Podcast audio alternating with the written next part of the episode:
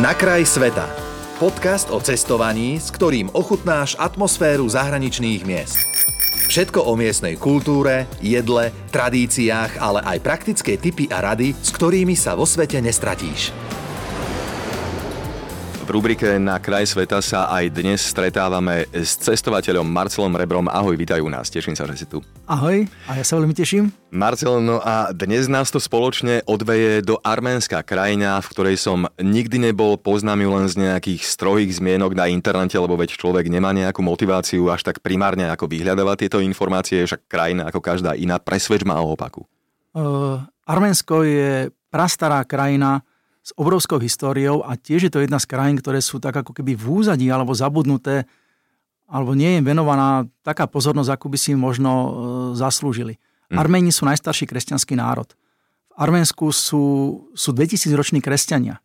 V podstate z Arménska kresťanstvo sa rozšírilo do ostatného známeho sveta a Arménsko žije obklúčené krajinami s inými vierovyznaniami. Koniec koncov arménsko-azerbajčanská vojna je témou posledných dní, posledných rokov, alebo teda spory o Náhorný Karabách. A Arménsko je krajina nádherných a vysokých hôr, Arménsko je krajina jazier, ale hlavne Arménsko je krajina znovu veľmi, veľmi príjemných ľudí. Ako ja mám Arménov. Arméni sú národ, ktorí sú veľmi hrdí, naozaj málo kde som stretol tak hrdých ľudí na to, že ja som Armianin, ja som Armén a zároveň ľudí tak skromných a tak príjemných, priateľských a tak pohostinných. V čom to je? Je to podľa teba v tých tvrdých podmienkach? Lebo väčšinou sa tie tvrdé podmienky prejavia tak, že ten človek je otvorenejší a zase naopak a vice versa.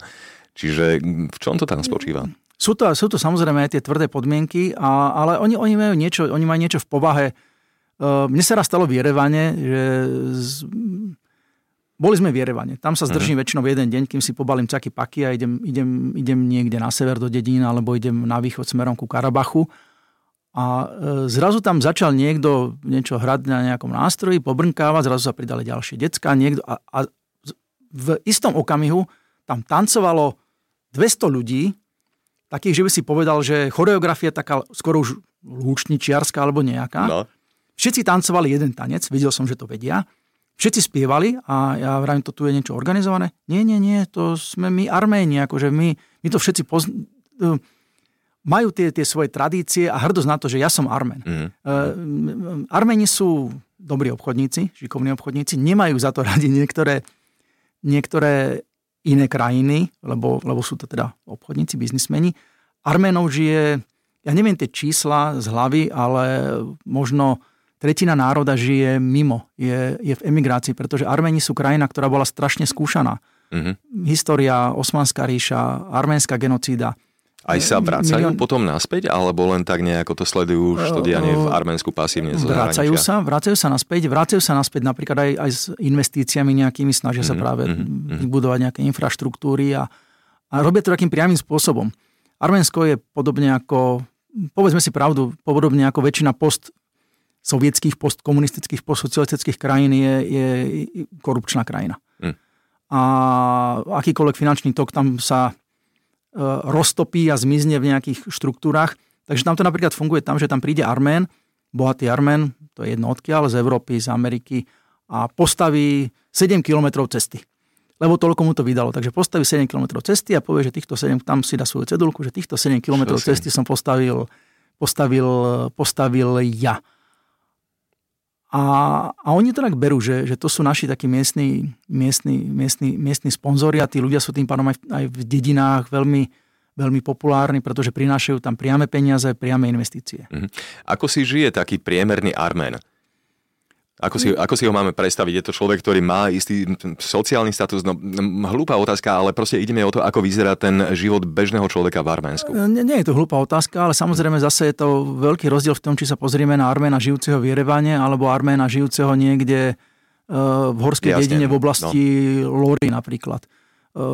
Jerevan je jedno veľké kozmopolitné mesto, ktoré žije plné kaviarní, plné obchodov, bulvárov širokých a veľmi krásne. Keď ideš ďalej, tak zase vraciaš sa. Ja som kedysi robím výstavy, ale robil som raz jednu výstavu v zariadení, ktoré v tom čase prevádzkoval človek z Albánska. Bol to Albánec. Uh-huh. A keď som tam vešiel tie obrazy z Arménska, tak on sa na to pozrel a vraví mi takouto lámanou slovenčinou, že to kde ty byl v histórii? Lebo takto žili u nás pred 100 roky. Aha, aha. Čiže ty sa dostaneš, tam je normálne, tam je časopriestorový skok, máš veľkú šancu dostať sa znovu raz niekde do nie úplne strašnej minulosti, ale do minulosti tak, ako žili naši predkovia, ktorí žili v súlade s pôdou, obrábali si to, čo majú k dispozícii, majú svoje kravy, majú svoje kozy, majú svoj dobytok. Mm. Mám veľa priateľov v Arménsku, ktorí sú poľnohospodári, takí jednoduchí poľnohospodári, majitelia niečoho. Jeden z nich volá sa Vova. Vova žije v Kanzakare a Vovovi som raz doniesol, ja im nosím fotografie. Mm-hmm. O tom sme sa už bavili pri niektorých našich iných rozhovoroch, nosím fotografie a Vovovi som doniesol, alebo som im ukazoval tam fotografie aj z výstav. A Vova sa ma tam pýta, že vo vás jeho oslom, on má oslíka. Že a to, ako ľudia sa chodia normálne pozerať na fotku mňa s mojím oslom? Že áno, Vova, chodia. A to ich zaujíma. Prečo? No, lebo ich to zaujíma. A oni za to aj platia. A tam už bol taký malý ten arménsky biznis, platia, ale vieš čo, platia na veľmi málo na to, aby som z toho dokázal, akože ja z toho dokážem zaplatiť tie svoje cesty a vytlačiť knihy a ďalšie návštevy, vytlačiť fotografie. Ale to je len, vieš, že to je také veľmi symbolické vstupné. Uspokojil sa vo vás tým? Uspokojil sa. Marcel, predtým, ako sa dostaneme k tomu, ako chutí Arménsko, ešte jedna otázka, a teraz neviem, že či to nosím správne v hlave, ale Arménsko je vraj krajina, ktorá do veľkej miery v histórii dala svetu víno. Vraj tie prvopočiatky spracovania vína pochádzajú niekde z Arménska. Vieš o tomto niečo? Priznám sa, neviem. Mm-hmm. Ja nepijem žiaden alkohol, takže ma to nezaujíma. Viem, že sú tam nejaké koniakové závody, ale nikdy som v žiadnom z nich nebol. Áno, armáňaky a takéto veci, však to bolo známe. Toto je naozaj téma, ktorá je, ide mimo mňa ako spracovanie, hej. Chlastu ma nezaujíma. Dobre, opustíme, poďme na to teda, ktoré, ako chutí Arménsko. Ktoré jedlá ťa najviac prekvapili v Arménsku? Čo je tam taký štandard a čo by si v živote nedal do úst odtiaľ? Ja by som to povedal inak. Keď by som ja mal cestovku, tak ja by som robil do Arménska, že gastro zájazdy. Normálne gastro výlety. Arméni, oni nie sú, že kulinári, ale všetko, čo robia, je veľmi dobré. Prvá vec, ktorá je vyslovene návyková, tak to je lavaš. Lavaš je arménsky chlieb, ktorý sa pripravuje podobne ako indický chlieb. V Indii máš tandoori, máš pec, ktorá je postavená a spravíš chlieb, nán a lepíš ho znútra. V Tadžikistane je podobná piec, len sa to volá non, tu sa to volá lavaš, je nekvasený, sú také placky. A oni ich pripravujú tak, že je studňa, ako keby, taká studňovitá pec a z vnútornej strany to tiež na to lepia a robia chlieb, taký nekvasený, také placky chlebové, ktoré majú pomerne veľkú životnosť, to máš odložené hore na skrini, keď príde návšteva, zložíš dole, pokvapkáš vodou a je to už zase jedlo. A k tomu sa podávajú štandardne, oni majú veľa takých tých jogurtov rôznych a nazvime to, že mäkkých syrov, ale čo je úplne perfektná vec k tomu, je šalát, ktorý sa po rusky volá zeleň. Ale čo obsahuje? On obsahuje všetko. Podľa mňa oni idú na lúku, niečo tam natrhajú a vždy mi aj rozprávali, čo tam je a nakoniec som to vždy vzdal, lebo aj tak to doma nenazbieram.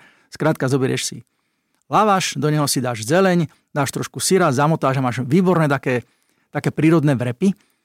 A vec, ale čím je Arménsko naozaj známe, to sú arménske šašlíky. Arméni pečú, šašlikujú úplne všetko. Z čoho, z akého mesa? Baranina. No. Chovajú strašne veľa ovcí.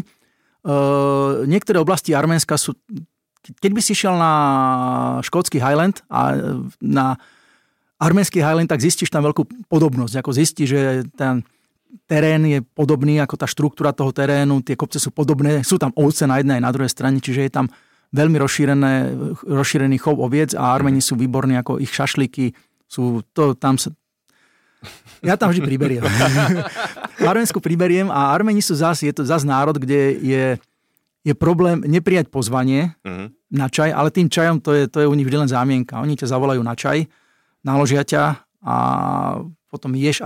Nám sa stala napríklad raz sa nám stalo v jednej z dedín Gndzoreck, to bol, myslím, že boli sme tam vtedy 4, traja fotografie a manželka jedného z nás a sme fotili si, bavím sa s nimi a zase takí dvaja ujkovia, že že poďte ku nám na obed. Nechce sa nám teraz ešte na obed, ale poďte. No dobre, tak ideme. A došla Lada a oni boli dvaja. A my, že, kde ideme s tou Ladou? No, my bývame niekde úplne inde, tak nás štyroch natlačili do Lady, dozadu. Uniesli nás originálne, hej. Doviezli nás a v tom momente bola hostina, manželka hneď, ako boli šašlíky. Jednoducho je to výborné a tí ľudia sú neskutočne pohostinní, neskutočne príjemní, komunikatívni, radi sa rozprávajú a dá sa s nimi naozaj krásne spolu nažívať. Toto je veľmi príjemné. Počúvaj, ja mám z dnešného rozhovoru pocit, že my neobjavujeme Arménsko, ale že my objavujeme ľudskosť. Príjemné. Ja chodím za ľuďmi. Arménsko je tiež, Arménsko je jedna z krajín, kde sa chodí na kopce, pomerne vysoké kopce. Vysoké, nízke, no tam je to zložité. Nechcem tu teraz rozoberať, ktoré kopce im patrili a ktoré im už nepatria, alebo Ararat, na ktorý sa oni pozerajú, je v Turecku, je za hranicami, tam si ho akurát môžeš pozrieť. Priblížiš sa k hraniciam a je to komplikované, ale majú sami krásne hory, majú krásne jazerá, ale majú ľudí v prvom rade. Je napríklad v Arménsku veľmi veľa jezidov, kočovných pastierov, je to etnikum, ktoré má nejaké spoločné korene s Kurdami a tiež podľahlo všetkým tým migračným záležitostiam z titulu náboženských, alebo teda neviem, nejakých konfliktov. A jezidi sú typickí pastieri, ktorí žijú práve niekde pod Aragácom v kopcoch, tam sa s nimi môže stretnúť, navštíviť ich tábory, okoštovať ich jedlá a zistiť, ako existujú oni. Marcel, posledná otázka, aj keby sme teda dokázali o tomto sa rozprávať ďalej hodiny, je, dajme tomu, Arménsko aj destinácia, do ktorej by mohli vycestovať rodiny s deťmi, alebo je to skôr pre takých solo skúsenejších cestovateľov a ak áno s deckami, tak prípadne plus minus od akého veku? Ako taká praktická otázka na záver. Nad týmto som sa nezamýšľal príliš, ale myslím, že také miesta, ako je napríklad jazero Sevan, sú turisticky aj zaujímavé aj pre rodiny s deťmi. Otázka, aký program dokážeš, ale ty dokážeš deťom vymyslieť akýkoľvek program. My sme sa už o tom bavili, že ty nosíš, náladu nosíš ty so sebou. To, čo tým ľuďom dávaš, to dávajú oni tebe. To, čo dokážeš tým deťom, ty musíš byť, ty musíš tvoriť. A keď dokážeš tvoriť, asi kreatívny, tak tým deťom vytvoríš zaujímavý program v Arménsku, v Indonézii, v ruskej tundre, kdekoľvek, vytvoríš ho na púšti. To nie je o tom, čo tam je, to je o tom, čo ty chceš dať a ako dokážete spolu existovať. Moja manželka vraví takú peknú vec, že nie je dôležité, kam ideš, ale s kým tam ideš. Do Arménska sme dnes išli s cestovateľom Marcelom Rebrom a ja mu za to ďakujem. Bolo to príjemné, čau. Ďakujem aj ja, krásny deň. Počúval si podcast Na kraj sveta. Viac cestovateľských tipov či zážitkov si môžeš vypočuť na Podmaze vo svojej podcastovej aplikácii alebo sa o nich dočítať na webe Rádia Melody.